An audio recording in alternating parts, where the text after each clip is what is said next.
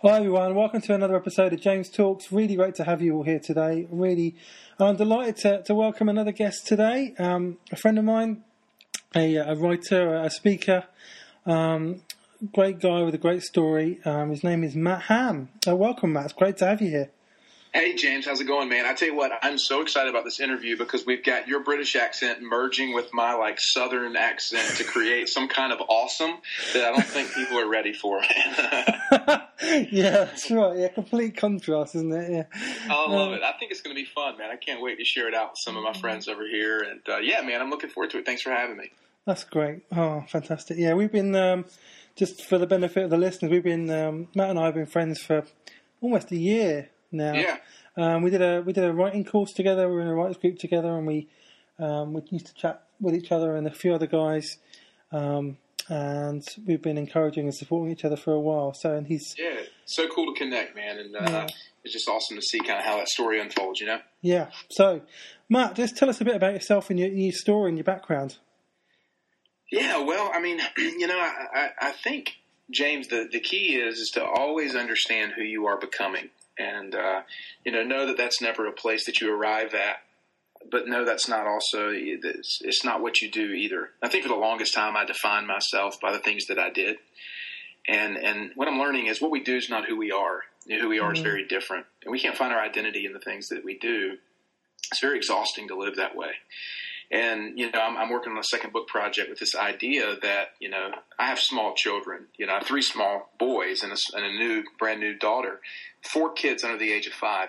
And my boys primarily, they taught me this. You know, they love to dress up, right, like superheroes. You know, there's mm-hmm. there's Batman or Spider Man, Iron Man, whatever you you might have it. And my boys love to dress up as a way to kind of play pretend. And if you think about it, it's interesting when you look at the superhero movies and comic books superheroes dress up like average people Mm, as a way to kind of hide their true identity, right? mm, So Superman's Clark Kent, you know, Batman is is Bruce Wayne. You get it. And and the reality is is that we, as kind of average human beings, at least we think that, we try to dress up like superheroes. You know, we try to have these monster egos, these monster identities, and we try to be somebody that, quite frankly, we're not. And and I think that you know, my heart has been really inclined towards helping people live more authentically. You know, helping them to Yeah. kind of discover their identity, and and part of that is the story of kind of how I've learned to do that. So, um, you know, man, I I was I'm a just a normal, I would say, normal guy. I mean, I, you know, raised four kids here in the states and grew up in the South on the East Coast of the United States, Wilmington, North Carolina, right against the Atlantic Ocean, and um, and love life here. I, I grew up here and and always was very active. I, I played sports growing up, baseball, basketball. Uh, American football, and and it was a lot of fun, and and that was really kind of how I defined myself. Right, I was like the athlete, you know, Mhm. kind of what what we refer to as maybe that all American kind of guy, you know, Yeah. just a, a good kid and played sports, did good in school, you know, kind of check the box, obey the rules, and that kind of thing. And then, you know, the, the American kind of culture says, all right, well, you got to graduate from school, go to college, get good grades, get a job, you know, Mm. make good money, save money, retire, and, and be wealthy and successful. And that's kind of this this mantra that we very subtly speak kind of in our culture. And I started to understand that maybe that's not the way my life was supposed to go because I, I tried that path and I made a lot of money. But in the process, I was kind of personally miserable, you know. I was in real estate sales in South Mhm. Florida and in the early 2000s and kind of watched the real estate bubble crash in my life with it. And, and in that, I started to see that money and, and, and fame or popularity and all that stuff doesn't provide a foundation for us to stand on. That it's mm, it's it, it, it will it will wash away with each you know wave kind of in the tide and so I, I really began a journey in my own life to to press into that deeper place. And it's a very spiritual place for me. I'm a I'm a Christian and, and I believe the Bible was was my key uh, catalyst in my life to really read the Bible prayer and, and asking God to kind of help me understand you know who I was. And so I started to, to in my own life realize that this idea of wealth and richness and, and all of those things paled in comparison to who God had created me to be. And and that was a really transformational thing. I, I wrote about that in my first book, Redefine Rich, and you know, as I've, I've come to now publish the book and, and be engaged in community with people, you know, who I'm kind of walking along with, mm. I'm starting to see that there's some real power in this because so many people don't realize it, but their identities are caught up in, in what they do. And we make to do mm. lists in our life, right? To check that box. We want yeah. to do this and do this and do this, but we don't think a lot of times about making a to be list about the things that mm. we want to be. And so that's really kind of my heart now is trying to become something, you know, that I was created to be, I believe, and, and get into that place and learn what that looks like, not only as a father, not only as a husband, not only as a, as a, as a, as a believer, as a Christian, right, as a son of, of God, and, and not only as a, as a writer, a speaker, and author, like all the different things in my life that, that could define me, understand that all that works together to, to make me who I am. Those things don't individually define me. Um, it's more about who I'm becoming. So yeah, man, that's kind of the, the snippet story of, of what I've been up to here these last few years, and it's been uh, it's been a fun journey. Wow, that's awesome. I totally agree with you about identity. I mean, that's that's actually something I'm writing about at the moment in the book. The book I'm writing at the moment is about you know about who we are is not what we do. It's it's, yeah. it's about who we're becoming. It's about the kind of person that we are. Um, that's more important because that affects everything else. And you know, if we put our security and identity in what we do, then we're going to end up falling apart. You know, and it seems like your life has, bit, has been an example of that as well. Actually, kind of. Well, I think I think the problem with it is James is that we end up chasing something that's not really attainable. Um, you know, we think that when we get to a certain point, then we will have arrived, right? Yeah we'll, we'll find our identity when we make more money or when we become a best-selling author or when we get married or when we have kids or when you know what i mean we become debt-free. And all of these things in our life become this invisible carrot that we're chasing. And what we don't realize is we become lost in that pursuit and in the in the midst of that pursuit kind of lose who we are. And you know it's interesting because when you really look at the bible which you know I'm, I'm continuing to kind of learn and, and, study this, but there are countless examples of kind of when people and their own energy and effort, right, when they were trying and striving and working, that their efforts were kind of in vain. But when they truly rested and trusted God, that God would show up in really powerful ways. You know, you think about uh, Moses, right, in the in the Old Testament when he was against the Red Sea. His words were "Be still." And God will fight for you. And I think a lot of times that kind of, you know, that whole conversation about faith and God, it seems a little bit spooky and people don't understand it. And so they can't, they can't fathom it. They can't understand it. So they kind of write it off. But what I'm learning is that when you choose to live that way, you know, you really watch him show up in profound ways. And I've got countless, countless, you know, uh, examples in my life of when this is, has happened over and over and over again. it's just really, really powerful to see that because you realize in that moment, not only is God real, right, but he's also there in a personal mm. way. Yeah. And that's been really transformational. So, what was the most powerful example of that in your life? Oh, man. Um, well, you know, I, there's so many. I'm trying to think of the most. Um, probably, probably this, James. So, um, my my journey, right, as a as an author, as a writer, uh, began in, in the summer of 2013, and it was really strange because you know I was running a successful uh, business here in the states as as an insurance agent, and raising three kids, building my dream home, kind of like down that path, and I felt this this nudge, this whisper, this kind of annoying reoccurrence, you know, and, I, and I mm-hmm. related to like you know, we have these gnats or these mosquitoes or bugs that kind of buzz around our head and we want to swat at them. It was mm-hmm. like that. It just, it wouldn't go away. And it was this constant pressure, not, not in a, in a bad way, not, not like pressure, like weight, stressful, heavy, yeah. more like a pressing against my, my spirit that I was supposed to speak. And I'm like, what in the world would I say? You know what I mean? Like, I don't have a story. I don't have anything to tell. And, and I met with a good friend of mine who was a professional speaker. I mean, he speaks nationally. And, and the crazy thing was, is he told me to begin writing as a way to find my story. And when mm. I began mm. writing, the very first day that I wrote, I remembered a story from like seven years prior. And it was when my aunt, whom I love very dearly, was dying from cancer. and and I had an exchange with my aunt and her nurse in my aunt's hospital room the night before she died that I remembered in that place. And it really began to revolutionize the way I saw my life. And and as the story kind of kind of unfolded in my own life, you know, I'm 25 and kind of chasing that American dream and and my aunt, whom I love very dearly, was was stricken with non-Hodgkin's lymphoma, and she was dying of cancer. Mm. And I was in her hospital room the night before she passed, and I remember walking up to her bedside and holding her hand, and there was nobody else in the room. It was just her and I. We were sharing a real special time together. And a nurse stepped in to help my aunt get comfortable. And you see, my aunt's lungs were filling with fluid, like her body was being consumed, and she was she was dying. She was suffocating. And this nurse kind of propped my aunt up, which allowed my aunt to grab a breath. And my aunt looks at her nurse and she said, "You make my life easy." And and without hesitation, that nurse looked back at my aunt and said, "You make my life rich." And and those words kind of sent a uh-huh. ripple effect through my my spirit, like in the very depths of me. You make my life rich because I was trying to define what my life was about through the lens of richness from a monetary standpoint, from a cultural standpoint, with wealth and success and all those words, trying to find my identity in that.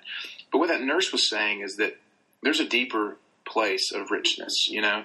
And so I began writing my book based off of that story to kind of uncover what my, my aunt and her nurse said, you know, you make my life rich. Well, I get done with the book, James, and I feel like I've got this story kind of wrapped up and and yet I didn't feel confident in the ending. And in that place, in the summer of 2014, as I was wrestling with an ending for my book, I actually got a word from my doctor that I had been diagnosed with spreading malignant melanoma wow. an aggressive form of skin cancer, and it was spreading and threatened to kind of encroach upon my lymph nodes, my lymphatic system, and spread throughout my body. And 32 years old, healthy as could be, and I get a cancer diagnosis like that. And, you know, it was one of those moments where you have to stare at your own mortality and say, okay, the stuff that you've heard, the stuff that you've experienced, you know, is it real? Do you say it tongue in cheek? Do you say it, you know, because you're supposed to, or do you truly believe it in your in your heart, in the depths of you? And in that place, you know, I, I knew I'd been writing about living a rich life, but now I actually had to live one in the midst of a cancer diagnosis.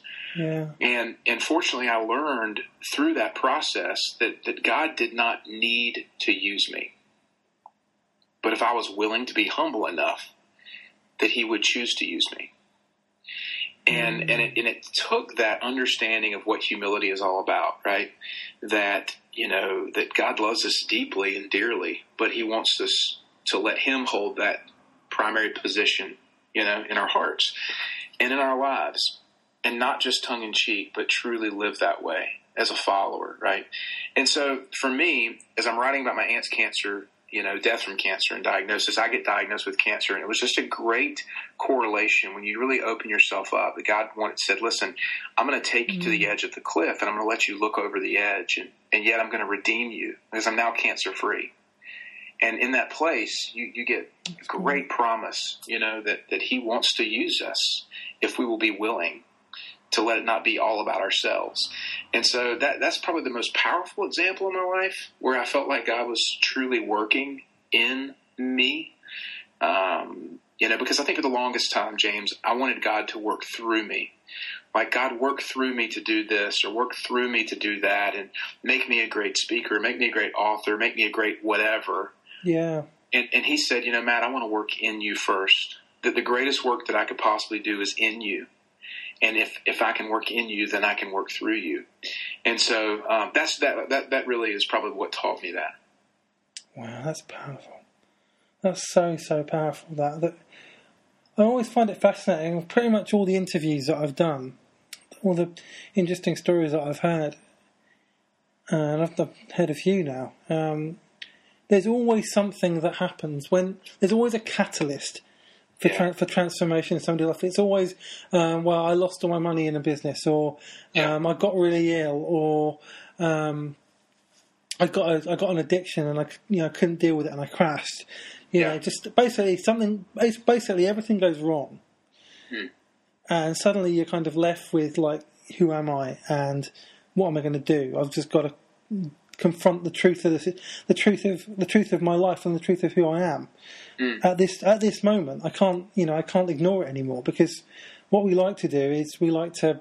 And I talked about this with somebody else recently that you have that we like to cover over the truth, you know, and go into a comfort zone. And we can even do that with our we can even do that with our faith and with church as well. You know, instead Right. of confronting the truth and allowing ourselves to be transformed, we we just try and run away from it, and that's not healthy. And because we, the only way to grow is to confront the truth.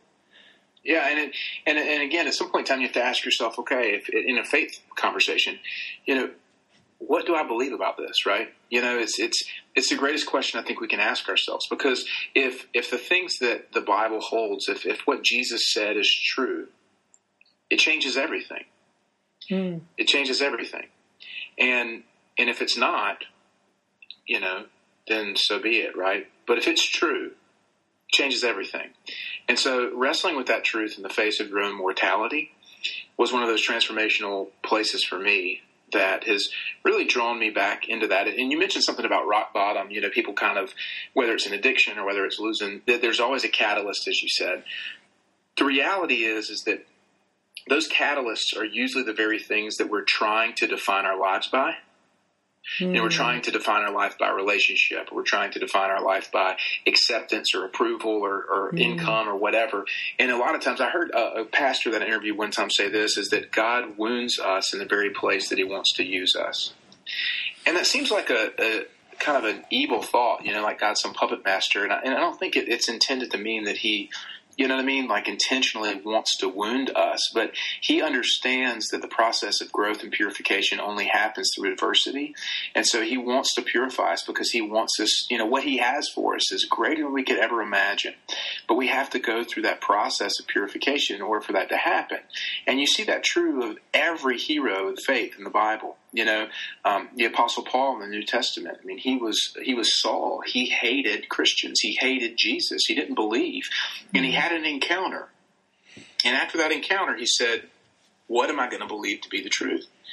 And as he stared down the truth, as he faced the truth, he went through an incredible amount of persecution. But in turn, he became one of the most prolific, the, the most prolific author in the history of the world. You look at it. I mean, his his thirteen letters that, that comprise the New Testament, you know, is the most prolific literature that our world has ever seen. And so, you know, it's just interesting to think about that. And so we, we look at adversity, we look at challenges and brokenness and that type of conversation with a lot of a lot of fear Mm. and a lot of anxiety. And and yet I think it's in those very places that God can do his greatest work if we allow him to. But a lot of times we put on the facade, pretend to be okay, and we don't let him into those places and we kind of walk around on broken legs. You know, and sometimes we just we have to completely fall, you know, flat Yeah, in order to understand that that's what he wants to do is lift us back up. and that's right. And that's about being vulnerable. It's about Yep. um, allowing ourselves to um, be exposed. You know, to Yeah. um, and that's the birthplace. And the great thing about that is the great is that vulnerability is the birthplace of creativity. It's you know Mhm. it's it's where we can start to imagine new tomorrows and start to you know take risks without fear because you know the the worst thing that, that could have happened already has kind of and you know so once once we've already been through all that there's nothing to fear you know um, Yeah. and we can step out in faith and, and take risks and live the life that we were meant to live Yeah, absolutely. You know, I actually co-host a radio show here in the states with uh, an author and good friend. He's my co-host, Kevin Adams, and Kevin and I talk about on the show all the time this concept of fear. Kevin brought it up the other day. I thought it was pretty profound, and I want to give him credit for it. But he said that there's a difference between fear and fright. And and think of it this way: if you're if you're running through the woods, going through a jog, you know, for a jog through the woods, and you see a bear, okay, like you're frightened and and you're going to respond a certain way. And that fright is not a bad thing. Like god gave us fright as a way for you know to protect mm. ourselves and to kind of be aware and that type of stuff. But god did not give us fear. And here's the difference. Fear is running through the woods worrying about seeing a bear.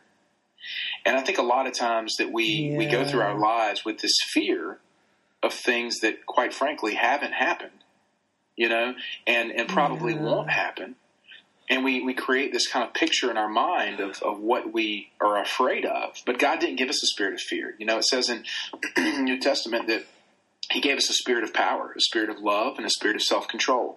And we have to choose power, love, and self control over fear all the time. If we make decisions based on fear, we can almost be guaranteed that it's not lining up with what God would have for our life. And so if we're if we're running our lives based on this concept of fear, then quite frankly, I don't think we're running our lives the way God would have us to learn to run them. And so we have to really challenge ourselves and ask those deep questions. Yeah, fear versus fright. I've never heard it heard it put that way, but that that's right. I mean, I've heard other authors talk about healthy fear. You know, as in the kind of fear you're talking about, as in you know, um, there, you know, there's yeah, there's a bear. I need to be careful. Um, yeah. Or I need to be careful when I'm crossing the road, or I need to make sure that I don't drown when I'm swimming. You know that kind of thing. Right. But that's actually fright. It's not fear, is it? It's, yeah, that's what he, that's, what Kevin said. It's not fear. Yeah, it's, that's that's really insightful. Yeah, it was pretty powerful when he told me. I was like, man, I am like that spoke to me so you know so deeply because you can understand that difference you know? If you see a snake right? For me i hate snakes. Like snakes are like yeah i can't stand snakes. If i see a snake like you know, I'm I'm I'm cautious, right? mm. um, I'm hesitant, um, you know, and, and discerning. I guess you know. Here, here's another thing too. Is this kind of parlayed into this conversation? Is there's a difference between caution and discernment. Like the Bible talks about discernment being important. You know that we hmm. need to have discernment in our lives, but discernment is always led by wisdom, whereas caution, caution is always led by fear. You know, we're cautious because we're afraid you know what I mean? Usually it's fear that drives caution and caution can be paralyzing, but it's, it's wisdom that, that guides discernment. So there's a difference there, you know, we need to be wise and say, you know what? A snake can be poisonous. That can be dangerous, right? Um, and, and that yeah. is causes discernment but you know we don't need to be walking through our backyard or, or refuse to go in our backyard or, or, walk in the woods or whatever because we're afraid you know that, that there's going to be a snake that's going to bite us or whatever you know so there's just a and it's a very subtle thing james that's what i'm learning you know one of my favorite authors is one of your fellow statesmen there cs lewis oh um, yeah i love cs lewis yeah just just so profound and and just you know i i've I've learned, like you know, from him in his writing, that the, the Christian life is is not, you know, it's not always this overt hard right or hard left. You know, there's it's just these mm. subtle areas, right? He said it. This, the I think he, the way he wrote it is something like the the safest road to hell is is the slippery slope, right? And it's and it's and it's yeah. very subtle. It's very gentle, and and it's not sudden. And I think that's what we need to pay attention to in our lives before we become consumed by that stuff.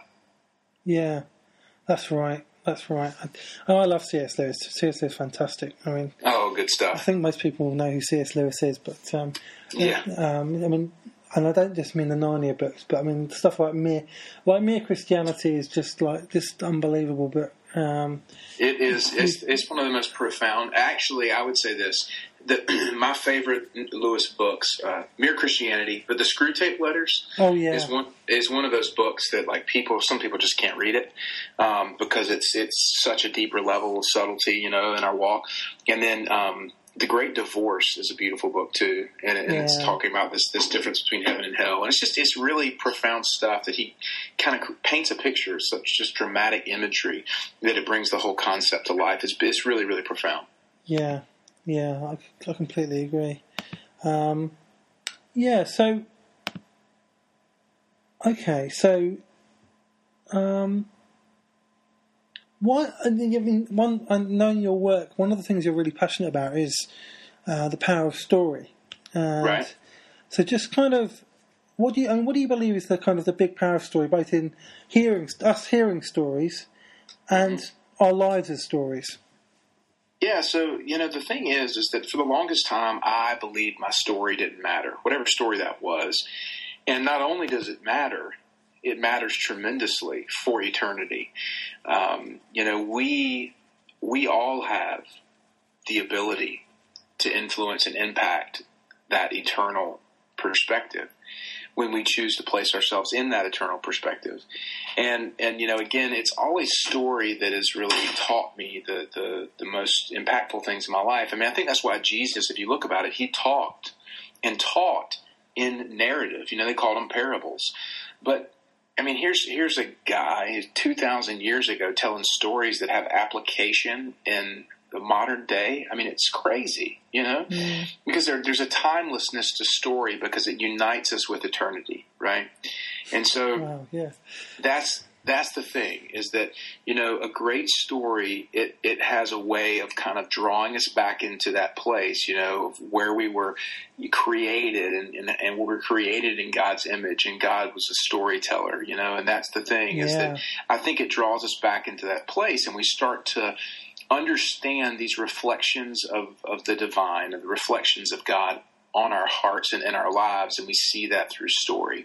And so that's why I just encourage people that, you know, that their life is a story, but it's not the story. I think the tension there is that that brash arrogance tends to come out, and you think that your story is the only story that matters. Um, but the, the reality is, is that all of us are simply part of a greater story, and, and we have to tell our story and live our stories in such a way that that have an impact on the book, right? The greater book, if you're mm-hmm. thinking that metaphor along. Yeah. But yeah, yeah. but you know we can't we can't hide. But at the same time, it's like we can't take over the narrative as well. and I think there's a Yeah. tension within the human you know the human uh, makeup that that's that's what we try to do sometimes, and it can become it can become dangerous. So, but no, I love I love stories. I love great stories, and stories are, are a way to to connect with people across generations, across cultures, because I think they connect us to eternity. Yeah, that's really powerful. That's that's very very true. I mean, yeah, if you think about it, there's stories that are written down, um, even in, you know in scripture, and that's what two thousand years old. Yeah, You know, I mean, the, the even if you're not a Christian, you know, I mean, the story of the forgiving father or the prodigal son, as it gets called. yeah, I mean, that just that story. You don't have to be a Christian to know the power of that story. It's just, it's just such a powerful story about forgiveness and reconciliation and um, overcoming our, our weaknesses and brokenness and that kind of thing. And there's just certain we can we can each and each of us can resonate with at least one, at least two of the characters. I think because we can all resonate with uh, well, both of the sons. I think at some point. I I know I've resonated with the older son and the younger son in that story at some you know at, um, at one point or another. Um, Well, I'll tell you, I tell you what, not, and not to cut you off there, but I, I, have a pretty something I want to share about that, and I, and I learned this from a fantastic book um, by Henri Nouwen. Um, oh yeah, called- yeah, yeah, you know Henri Nouwen. yes, I've heard of him. Yeah, Yeah, yeah. So he wrote a. Oh my gosh, you got to read this, James, and the listeners got to read this as well. It's called The Return of the Prodigal Son. right. and and there was a painting called The Return of the Prodigal Son, uh, and it was in St. Petersburg in Russia, I believe. And, and Henri Nouwen saw this painting, and it was so moving to him that he went and studied it for years. And and he actually says that we relate to the prodigal, but we relate to the elder brother, Hmm. but we all have a heart that that longs to be the father. That deep down Mm. in our very core, we want to be the father, and and and and have that that rejoicing spirit of forgiveness, that Yeah. that, that that deep love Yeah, for his for both sons yeah, and and and so he he relates it in his own life to this journey that he went through uh, of being a prodigal at times and being the elder brother at times. It's one of the most beautiful books that I've ever read, um, and I would highly recommend you know folks check that out. I think I've heard of that book, and um, It is beautiful. Um, I've heard of, I've certainly heard of Henri before, and um, Yeah, he's a yeah great writer. So uh, you check, we'll all check that out. I think that's um, and again, that, I mean that's just that's just a testament to the power of that story, you know, Oh um, gosh, and yeah. how it's just lasted, resonated through you know thousands of years, and that's what story does. I always think that it's easier to remember a story than it is to, you know, if somebody does a talk and they just list a number of facts or a number of points or whatever.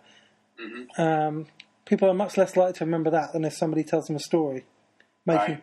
With the same kind of principles and ideas outlined in the story. You know, Mm-hmm.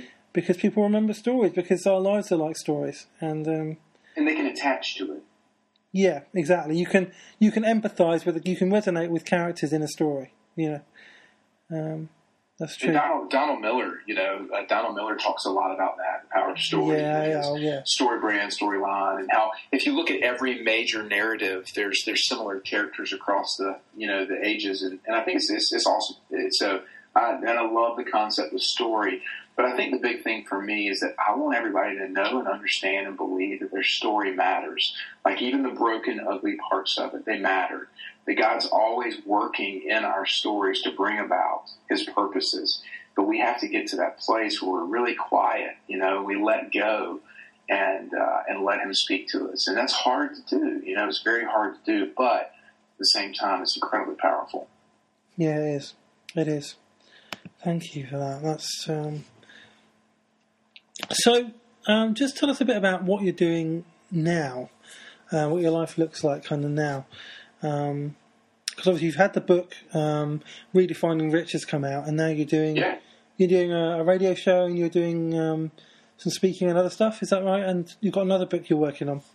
Yeah, I do. So, you know, again, I, I began writing almost three years ago now at my site, you know, MattHam.com and it, it, you know, grew that into a podcast and grew that into, um, you know, some different, uh, I, what I call community. You know, I, I think the terms coaching and all that kind of stuff get a little bit tossed around, but I mean, I have a great community of people. We have like a monthly, you know, call that we do and just trying to kind of cultivate relationships and, and build up that, that idea of, of community and story and, and sharing that. And it's been, been a lot of fun and have launched the radio show since uh, with my, like I said, my partner and, and co-host Kevin Adams, and uh, we've got some things we're working on that are really exciting. Uh, and I can't get into that yet because we're not live with it, but it's coming down the pipe. And and um, and I've actually just recently done some stuff, James, where a couple of years, or actually uh, the end of last year, I kind of had this revelation in my own life that I felt like God was calling me to be a pastor.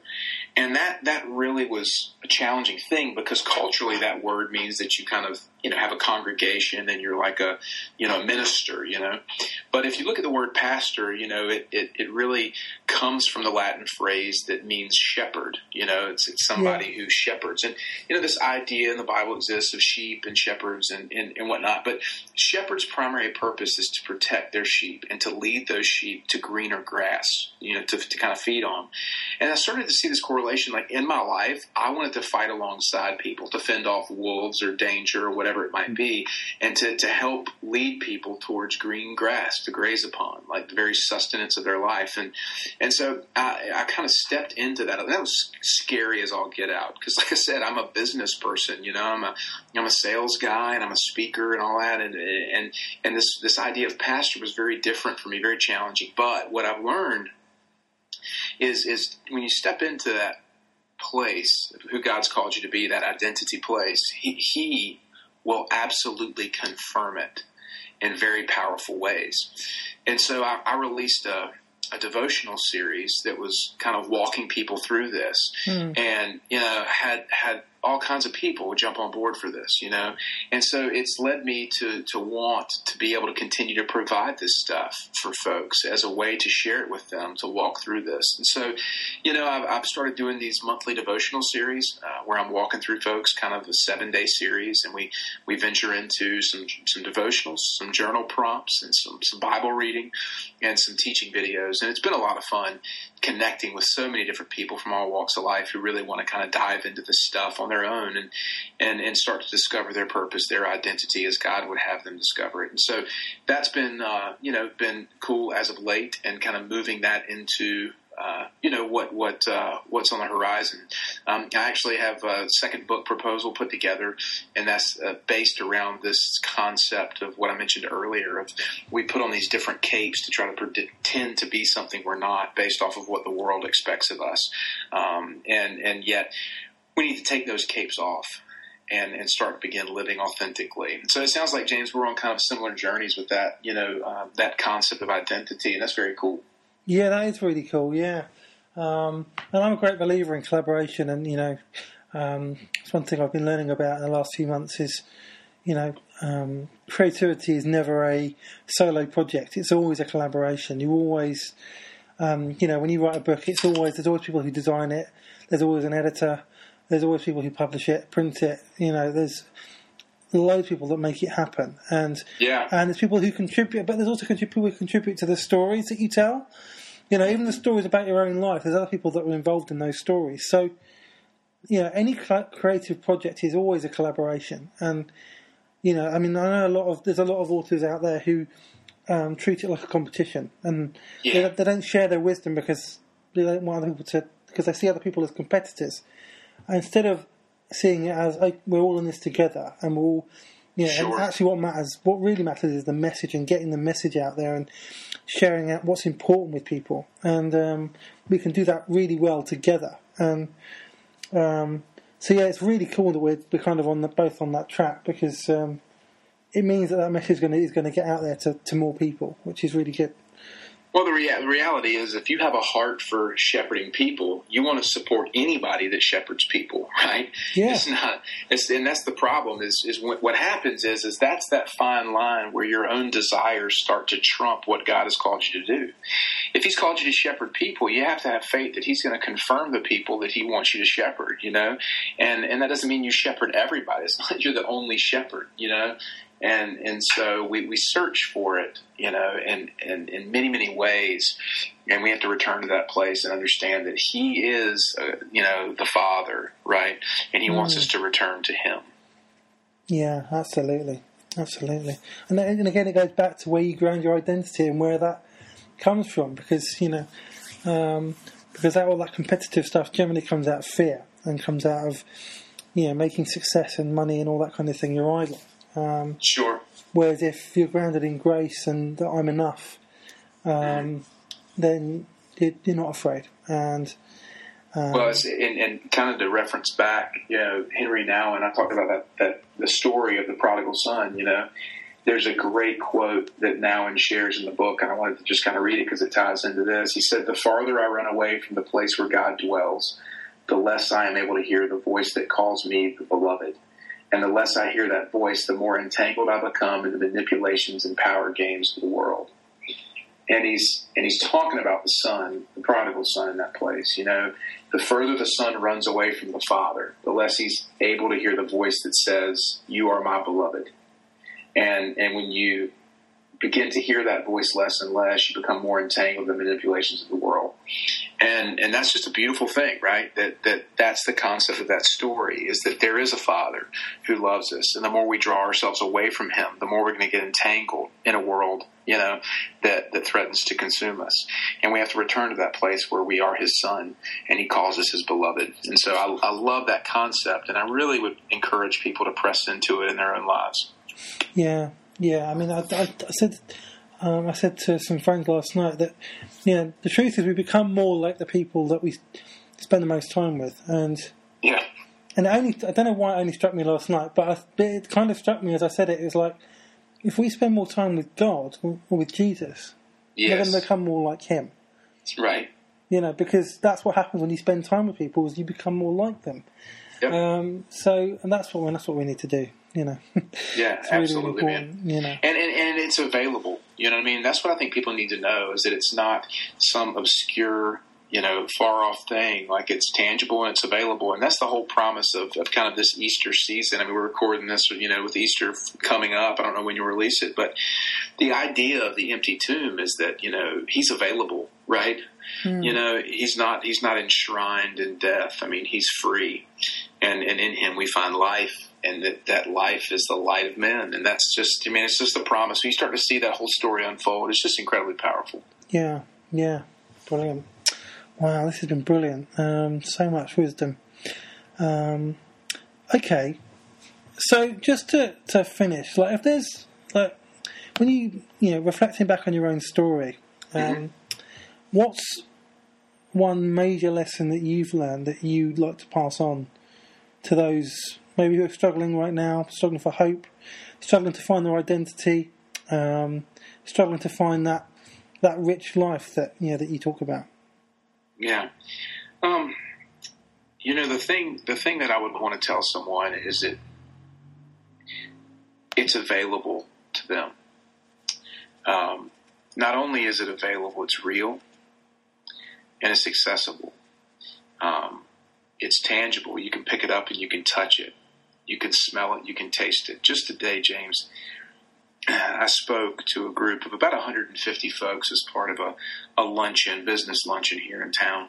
Mm. And, you know, I don't get a chance to speak in my hometown as much. I travel and speak, but I spoke in my hometown today. And, and I didn't tell this story today, but one of the stories that was a defining moment in my life was my grandfather's suicide. When I was 19 years old, my grandfather committed suicide as he was battling lung cancer. Right. And my grandfather was one of those heroes in my life you know, I looked to him for my identity. I mean, he was like my everything. He was my rock, you know. And when I saw somebody I loved that deeply and dearly commit suicide, it completely wrecked me. But in the process, I learned that he wasn't my rock, that God was, right? You know, that, that, that mm. every man or woman will at some point in time fail you, but God never will. And so, as I wrote about that in my book and learned what my grandfather taught me, that I didn't need to be burdened by that concept of him committing suicide, that that's not who he was. It was just what he did, you know, and not to, to hold that against him. And so I started to learn mm-hmm. from his legacy. Well, today, as I'm speaking, okay, I get done, and a man comes up to me, an older man, and he looked at me and he said, Are you Mendel's grandson? And my grandfather's name was Mendel. And as he said it, man, like the whole my whole body, like the hair on the back of my neck, it just stood up, and it just like I was overwhelmed with the spirit.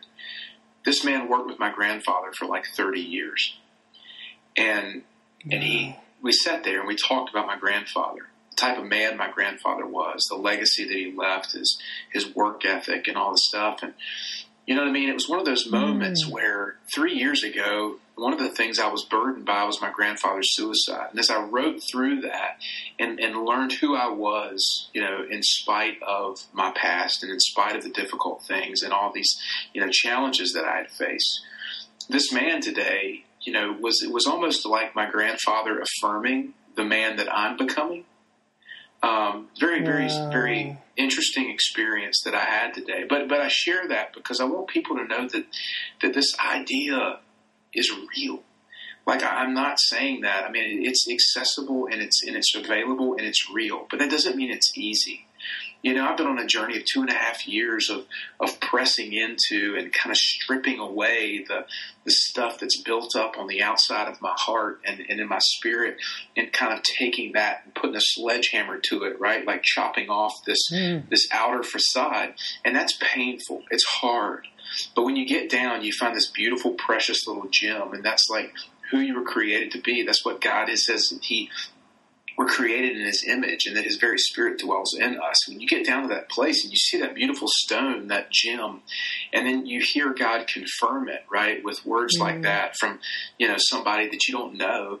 Uh, speaking into your life, it, it's just it's a way that kind of it, I said it this way when I wrote about it briefly. I said that it it kind of echoes eternity. You know what I mean? It has that mm-hmm. echo of eternity, and and that's where you know it goes back into everything we've been talking about today, James, with story and and, and how it all ties us into this bigger picture that we're a part of, and yeah. and so anyway, that that's that's what I would leave folks with. Wow, that's awesome. That's really really awesome. Wow, by the way, um, thank you, Matt. Thanks so much for. Uh, sharing your story and uh, sharing such yeah. wisdom and stuff today. It's been really good talking to you. Uh, it's always good talking to you. But uh, yeah, it's a pleasure, man. Thank you for, for having me, and I appreciate the opportunity to share with those that were a part of it. Yeah, yeah, we'll have you we'll have you back sometime as well to talk about the next book whenever it comes yeah, out. So, absolutely, uh, man. Yeah. Okay. Um, well, that's that's all. That's it for this week, everybody. I hope you've um, enjoyed this as much as we have, I think, and um, that you've learned a lot. And we'll talk soon.